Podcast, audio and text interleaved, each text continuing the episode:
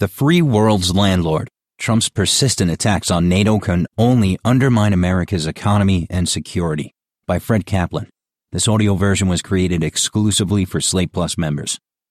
In a little noted passage of his speech at a Saturday rally in Pensacola, Florida, mostly devoted for support to Alabama candidate Roy Moore, President Trump revived a theme that some of his aides had hoped he'd abandon.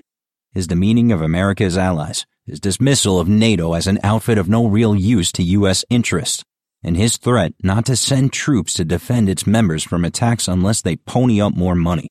Or as he put it, sounding more like a nasty landlord or a mafia chieftain than the leader of the free world, you gotta pay, you gotta pay. You don't pay, we're out of there, right?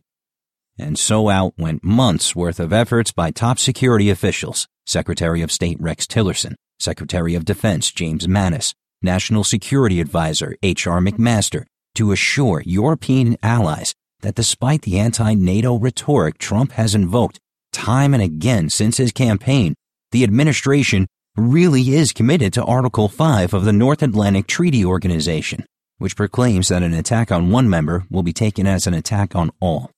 Here are a few more passages from Trump's speech. So we'll have a nation that doesn't pay. Then their nation gets frisky with whoever, Russia, so we have a nation that doesn't pay. The nation gets aggressive. We end up in World War III for somebody that doesn't even pay. We're paying for 80% of NATO. It helps them a hell of a lot more than it helps us, okay? Germany is paying 1% of GDP. We're paying 4%. Explain that one to me, right? So I said to Angela Merkel, I said, Angela, send a little of that cash flow our way. Before getting to the main problem with this outlook, let's unpack his premises. First, Trump seems to think Europeans might cause a war by getting frisky and aggressive with Russia rather than the other way around. Another case, the most bizarre to date, of Trump criticizing our closest allies while painting Russian President Vladimir Putin as innocent. Second, Trump's numbers aren't quite right.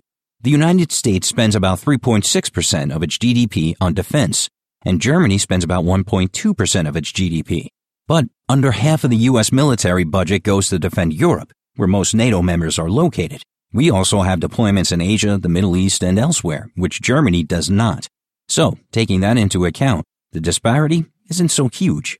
Third, he seems to think in this speech and on other occasions when he's filed the same complaint that the Allies pay us to protect them. I said, Angela, send a little of that cash flow our way. In reality, each country has its own military establishment and budget, in the councils of NATO, they've each pledged to spend 2% of their GDP on the military, with varying degrees of fidelity. But this is a guideline, not a requirement. It's not like the rent on an apartment in Trump Tower. Finally, though, NATO helps Europe more than it helps us. It does help us quite a bit. This is true in a narrow and broad sense. In the narrow sense, it's worth noting that the only time Article 5 has ever been invoked was after the attacks of September 11, 2001 when America's allies pledged to come to our aid. This wasn't a scenario that anyone envisioned when the treaty was signed in 1949. Still, at the peak of the Afghanistan war, which was fought initially to destroy the base of the 9-11 attackers, the Allies provided about one third of the foreign troops on our side, even though they hadn't come under attack themselves. Even now, as the mission has shifted, they still contribute about half the troops. But more important is the broad sense of how NATO helps us. And this is something that Trump doesn't understand about international politics. The United States is a global power, and it has to be, since it relies on so many other countries for investments, markets, and resources.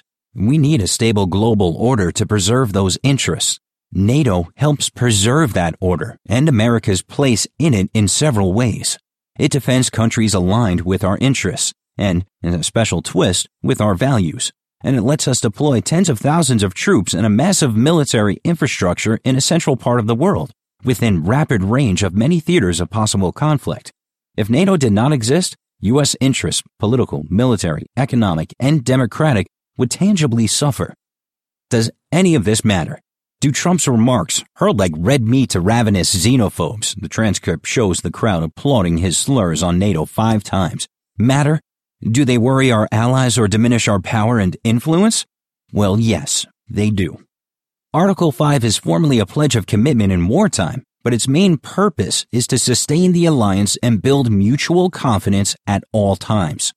In this sense, it works like an insurance policy. You should feel free to go about your business, secure that if your house gets robbed or burns down while you're away, we will take care of it. If the insurance company were to raise any doubts about this fact, policyholders would understandably get nervous, change their behavior, maybe change companies. Tillerson, Mattis, and McMaster can recite the reassuring words that their predecessors have uttered in ministerial summits since the end of World War II. The Allies nod their heads and act relieved, but they have always wondered, to some extent, whether in the event of an invasion, if the United States really would come to their defense with the same urgency that they would if America were under attack directly. And now they see a president, the current president, pretty much saying that no, he wouldn't, that he regards the whole alliance as a protection racket. And Trump's actions have reinforced his words. The dismantling of the diplomatic corps, the failure to nominate policy specialists in the State and Defense departments. There are still no assistant secretaries for Near Eastern affairs, East Asian and Pacific affairs, European affairs, and so forth. The failure to nominate ambassadors in any but a few countries. All of this conveys the message that the United States under this president no longer cares about much of the world, that even in areas where it has direct security interests, it doesn't value consultation with allies.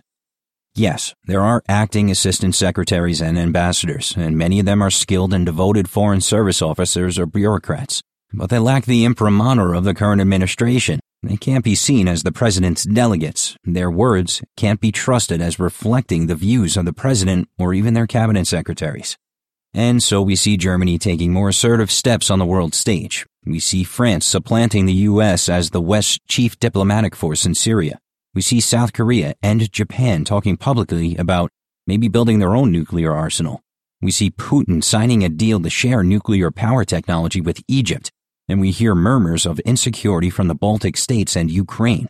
We see the rise of a Saudi prince with reformist desires, but also pecuniary impulses, who doesn't get the quiet guidance that he might once had received from an American official. We see our Asian allies forming their own trade alliance separate from the United States after Trump rejected the Trans Pacific Partnership. In other words, we see the United States getting shut out of areas where we once dominated, or at least shared an interest. The concern to some, and source of glee to others, is that this trend isn't the result of mere incompetence on the part of the American president. Rather, it seems to be his design. He wants to pull back from the world. He doesn't care what happens elsewhere or who gains what, when, how, unless it involves terrorists who might attack the United States. In which case, he drops more bombs on targets that the military has identified as terrorist havens, with no concern for civilians who might get in the way and whose relatives might react by becoming terrorists themselves, and no interest in shaping the political settlement after the rubble stops bouncing.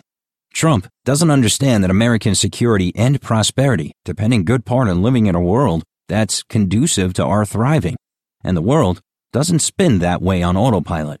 He doesn't understand that America can't thrive by itself, much less by dissing our allies and sending them scrambling for alternative arrangements. Those Make America Great Again hats, which Trump supporters in Pensacola were wearing or waving, weren't made in America, and neither is much of what has actually made America great.